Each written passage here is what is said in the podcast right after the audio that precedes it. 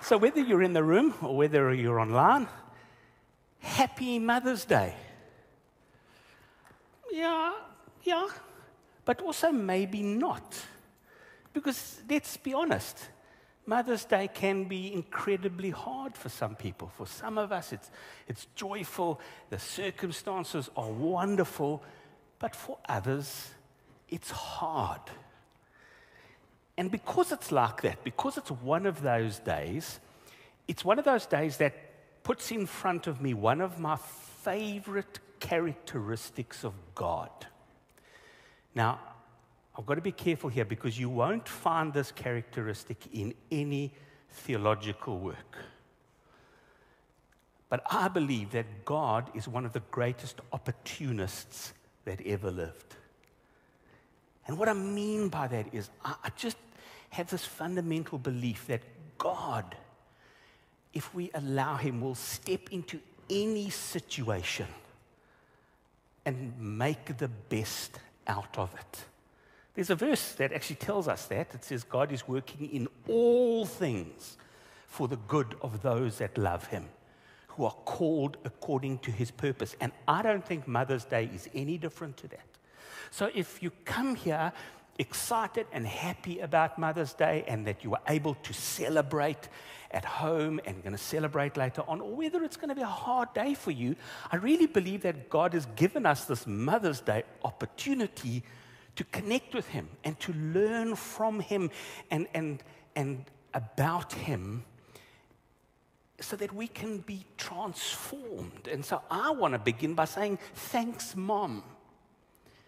And I want to say thank you because of the power of gratitude. Thanks, Mom.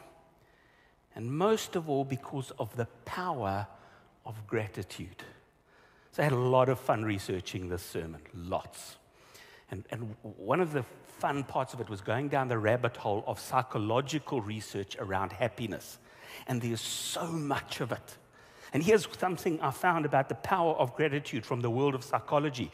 It's from the Harvard Medical School, and it's Harvard Health Publishing, and it's in one of their blogs. And it says this In positive psych- psychology research, gratitude is strongly and consistently associated with greater happiness. Gratitude helps people feel more positive emotions, relish good experiences, improve their health, deal with adversity, and build strong relationships. And because they're a medical journal, scientific, you know, they've got to then start talking about proof of that. And, and they have all these different studies. And I should know a lot about psychological studies because I, I learned about them repeatedly. I did psychology one twice, so I know about this kind of stuff. So here was one study. One study is they took three groups of people, and for 10 weeks, they asked them, one lot, to write down things that they were grateful for during the course of every week. For, other, for another group, they asked them to write down things that annoyed them and irritated them for 10 weeks. A third group was asked just to write down things that, that were neither negative nor positive but had influenced them.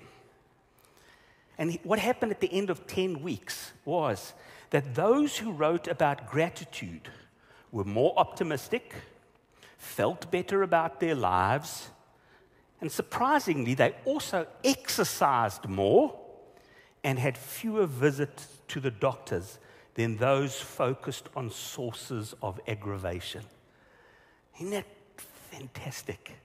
And there were a whole lot of other studies. One study, and I know Rich will be excited about this because it ties in with the marriage course, is studies of couples that express gratitude to each other regularly. Their marriages are stronger, and they're also able to talk about the difficult things in their relationships more than couples who don't express gratitude to each other. So it's, it's, it's abundantly clear from the secular psychological world that gratitude changes the way our life is. But the truth is, that's not just psychology. I, have experienced that so often. when I think of gratitude, I often think of a young man by the name of Jono. Jono is a friend of mine, and I have permission to share his story. He was in the youth in the church I was in in East London. And Jono, Mother's Day, quite frankly, is difficult for Jono. Jono's mom abandoned the family when he was about three years old. And his dad had issues where he wasn't able to care properly for the family. And so at the age of about nine or 10, Jono was fostered by his grandparents. And so his grandparents became his parents. And, and, and that was a challenge. His, they were much older, um, they had severe health issues. But Jono went through school where his gran and grandpa were his parents. And as Jono was getting towards the end of school, he wanted to go into the ministry, and then he discovered that maybe isn't what God had for him. And, and then he decided he wanted to go into aviation. He, he loves aeroplanes. And Jono wanted to become an air traffic controller, but he didn't qualify. Eventually, after a long journey, he became a ramp controller. If you wonder what that is, if you're like me and you like watching aeroplanes, you know that guy that plugs himself into the aeroplane right there at the end where they're pushing it back and talks to the pilot? That guy's the ramp controller. And he's got a hugely responsible job. He's got to make sure the aircraft has the right amount of fuel, that it's been loaded properly, that it's properly balanced. And, and, and that's what Jono became. But that job took him away from his parents, his granny and his grandpa, and took him to Cape Town. And so he got disconnected from them one on one, but still loved them. His grand died. Recently, his grandfather died. And now Jono's on his own in the world. Oh, he's also lost his job because of the downturn in the economy. But despite all of that, I get so excited when I see a message from Jono on my, on my WhatsApp because I know I'm going to have an amazing conversation with this young man. Because one of his spiritual disciplines is gratitude. And, and one of the things he does when he has his, his quiet times is he goes to his phone and he goes through his photo album. And he just looks back through his photo album and remembers great moments with his grandpa, or great moments with this person or that person. And, and, and he just practices thankfulness every single day of his life, even on a Mother's Day, when we would expect it to be hard and difficult for him. Here's what's beautiful about gratitude it's not just something that's important in the world of psychology. It's not just something that's important in the world of individuals, but it's something that's incredibly important in our spiritual journeys as well. You see, because it, it's a fundamental thing about who God is and what He wants from us and for us. My main text is Psalm 136, and I'm going to give you some homework. I would love you to go home and read Psalm 136 this week. It's not long, it's only 36 verses long. And, and the nice thing about it is every second line is exactly the same. And so it's, it's, it's, it's not hard. But this is what Psalm 136, verse 1 says Give thanks to the Lord, for he is good. His love endures forever. Give thanks to the Lord, for he is good. His love endures forever. And so, the first thing I want us to grasp hold of this Mother's Day is the gift of gratitude, this gift that God gives to us.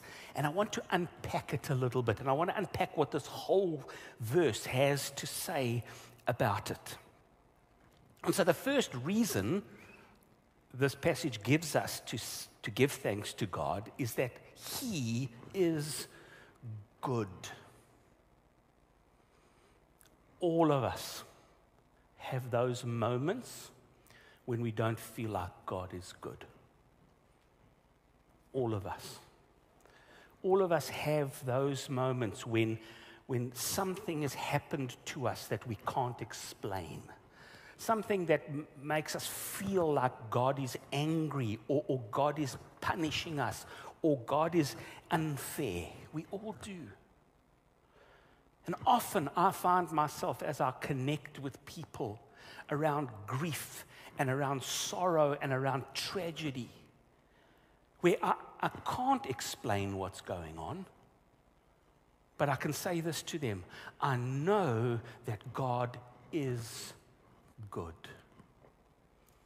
The truth is that even in our human relationships, it happens like that, doesn't it? I can remember a moment, uh, my kids, when they were small, grew up on a campsite. They were quite angry with us when we moved away from that campsite because, hey, what kid doesn't want to grow up on a campsite? You go karts and bicycles and all sorts of things. And so they had this huge yard to ride around in on their bicycles, but apparently that wasn't enough for Zippy. And, and one day I, I walked and I looked out of the gate, and there Zippy was pedaling as fast as he could back to the campsite on the tar road on which he was forbidden to ride. And when he and I met, he knew that I was angry. In fact, he felt some very real consequences in that moment. And I am absolutely certain if you'd asked him in that moment, Zippy, is your dad good? he would have said, Definitely not. But I was good. In my own human, weak, imperfect way, I was being a good dad because I didn't want him to dry, ride under, end up under the wheels of some car on that road. And so the Bible tells us that as a fact, as, as a truth beyond questioning, that you and I must give thanks to the Lord, for he is good. But Psalm 136 says more. If you go on and read the rest of the psalm, and please do, please do, you will see that it, it lists all the reasons why God is good why we should give thanks. It talks about amazing things that God does and miracles that He performs and acts of, of love and kindness and justice and the beautiful world He's given us. It just goes on and on and on. Let's face it, folks, this last week in Durban, the weather, hasn't it just given us the reason every day to look outside and say, man, God is good? And so God is good, not just he must be thanked, not just because he's good, but because he does these amazing, miraculous, unbelievable things. It's Mother's Day. And some of us have the privilege of being parents and having looked at those children that God has given us. One of my favorite things about new dads is how proud they are. They like act as if they're the only person who's ever done anything like that before. And like it's happened millions of times, and you didn't do any of the really hard work, did you? But we're still so proud. God does amazing things, and we should give him thanks. But there's a third reason, and it's a really important one. We should give thanks to God because he tells us to. We should give thanks because God tells us to do it. Now, often we react when God tells us to do things, or we react when other people tell us to do things because who are you to tell me? I mean, I'm sure as parents we've all had that, you know. Who are you to tell me? I'm your mother. And the truth is, sometimes we're being completely good and selfless when we do that. But sometimes we're just being selfish. The beauty of God is when He commands us to do something, He's never doing it from a selfish motive. Because God is God, He can't be selfish. He can't be egotistical. So when God commands us to do things, it's not because He wants to lord it over us. He's commanding us to do things because it's the right thing to do and it will always be good for us. It will always be good for us. It's, it's like He is the perfect parent.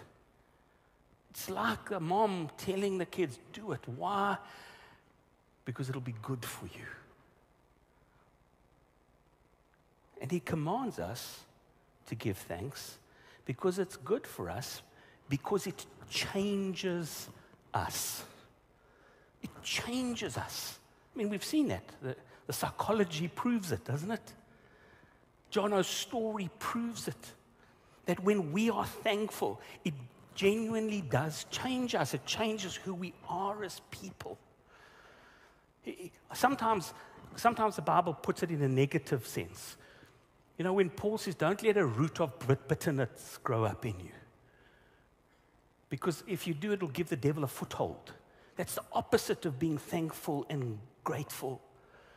And just like bitterness will change us, gratitude will change us too. It will transform us into being who Jesus wants us to be. So, being grateful and giving thanks changes us.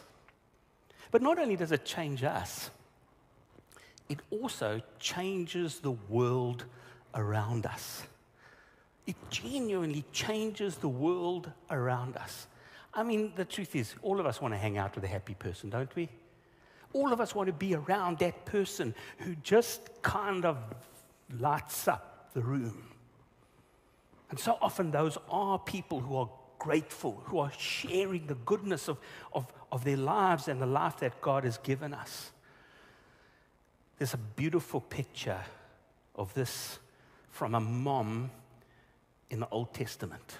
A picture of gratitude and how a, a, person's gratitude not only changed their lives, but changed the world. It's the story of a woman called Hannah. Hannah was one of was married to a good man who had two wives. And the other wife was able to have children, and Hannah wasn't. And so Hannah begged God to give her a child. She begged God, she prayed, and every year she would go to the temple and she would pray. And then one day, God answered her prayers. For years, she prayed and prayed. And God answered her prayers. And do you know how she expressed her gratitude? Do you know how she expressed her gratitude? She gave her child back to God. She didn't just say thank you. The Bible tells us that when the child was weaned, she took him back to the temple and gave him to God, and he lived there his whole life. And he became a man, and his name was Samuel. And Samuel fundamentally changed the path of, the, of God's people in his lifetime. Listen to what Hannah says in 1 Samuel chapter 2. Hannah prayed, I'm bursting with God news. I'm walking on air. I'm laughing at my rivals. I'm dancing my salvation. I, I just love her, her, her joy and her gratitude. But you see, it wasn't just spoken gratitude, it was lived gratitude. I'm going to give my child back to God. Here's what's great about Hannah's story. So, if you go and look in 1 Samuel chapter 2, you'll see her song. It's longer than what I wrote, what I quoted to you here. And it's a beautiful song of gratitude, not just for what God does for her, but for what God is doing for the whole of the Israelite people. I wonder how many of you know who, which other mother in the Bible is really excited about the birth of a child and also does a song and quotes Hannah. Anybody know who that other mother is?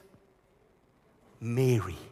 Mary. When Mary sings her song, when the angel tells her she's going to be the mother of Jesus, a lot of her song comes from the song of Hannah. A mother's gratitude, not just changing her life or her child's life, but the whole world and where it's going. So here's another reason. We are told, give thanks to the Lord because of all sorts of things. But the main reason the psalm tells us to give thanks to the Lord is that his love endures forever. His love endures forever. When I think of endurance, there are a couple of pictures that come to mind, but two pop up immediately. The one is like a, a giant rock or a giant cliff or a massive geological structure that just stays around for millions and millions and millions of years. And, you know, it eventually wears away, but it takes hundreds of thousands of years. Can I tell you what the other picture is? Single moms. Single moms. I mean, I've been a parent and I had three great kids. And I had a, a wife who was, we were privileged enough that she didn't have to work while the kids were small. And we had together, and it was hard. But single moms, yo, I, don't know how you do it. I, I, I honestly don't know how you do it. Well, I do. Endurance. God given endurance. Endurance of a mom is a remarkable thing. Again, one of those great stories in Scripture. And, and this is a story about a, a mother in law and a daughter in law. And it's found in the book of Ruth. And, and I, go and read it too. Okay, I know I'm giving you lots of homework, but do it anyway. In, in, this, in this amazing story, Ruth has moved out of her country because there's a famine. And she's, she's, she's got two sons, and, and those two sons marry two wonderful women, and then her husband and her two sons die. And she decides she's got to go back to her homeland to die. And so she tells her two daughters in law, just stay here. Just stay here because it'll be better for you. And her one daughter in law, Ruth, says this to her in Ruth chapter 1, verse 16. But Ruth replied, don't urge me to leave you or, turn, or to turn back from you. Where you go, I will go, and where you stay, I will stay. Your people will be my people, and your God, my God. Where you die, I will die, and there I will be buried. May the Lord deal with me, be it ever so severely, if even death separates you and me. When Naomi realized that Ruth was determined to go with her, she stopped urging her. Now, it's easy to romanticize that picture. But the truth is, Ruth had no guarantee of any kind of life being with Naomi. A widow in, in, in the world that Ruth and Naomi lived in was the, the most vulnerable person imaginable. And so she didn't say she was going with Naomi because, because her life would be better. I mean, go and read the story because her life turns out amazing. But that's not why. Her, her endurance. She said, I love you. And nothing, not even death, is going to separate you and me. Have you ever heard that story? I love you and not even death is going to separate you and me? See, it's not just the story of Ruth and Naomi, it's also the story of Jesus, of our Savior, whose love endures forever. You see, the beauty of who Jesus is and what he's done for us is that he endured unspeakable pain. He endured living with his disciples who, I imagine there were times were really irritating. Go and read the stories. You know, there were times where they abandoned him. There were times where they, where they where they cursed him. There were times where they let him down. There were times when they were ignorant. There were times when they were annoying, where they just wouldn't learn. But he never gave up on them. But even more than that, God proves the endurance of his love for us in that while we were still sinners, Christ died for us. Hebrews chapter 12, verse 2 says that we must fix our eyes on Jesus, the pioneer and perfecter of faith, who for the joy that was set before him endured the cross, scorning its shame. Research tells us that most of us are able to quite well endure sudden, unexpected pain. Our bodies are built for that. But those of you who are afraid of needles. How are you feeling about that vaccine that's coming? So I'm not afraid of needles, so it's not an endurance game for me. I'm just going to walk in there, take it, I'm going to be so happy. But Jesus didn't just have to endure death, he had to spend his life enduring the anticipation of his death. He knew all the time that he was, it was going to happen to him. And why did he do it? Well, this passage tells us because his love endures forever. It's Mother's Day. And God gives us two amazing lessons on this Mother's Day. Give thanks because it's good. And why?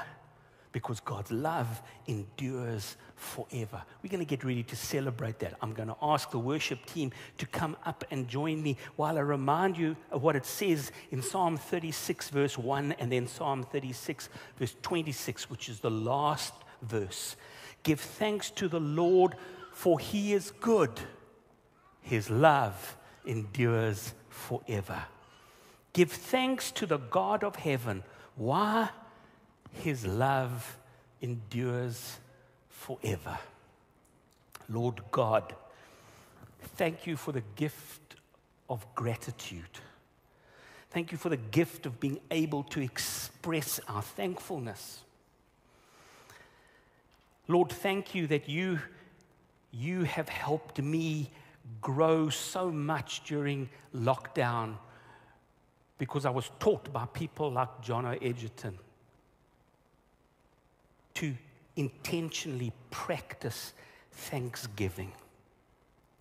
Lord, thank you that, that I can celebrate today the reality of your love that endures forever.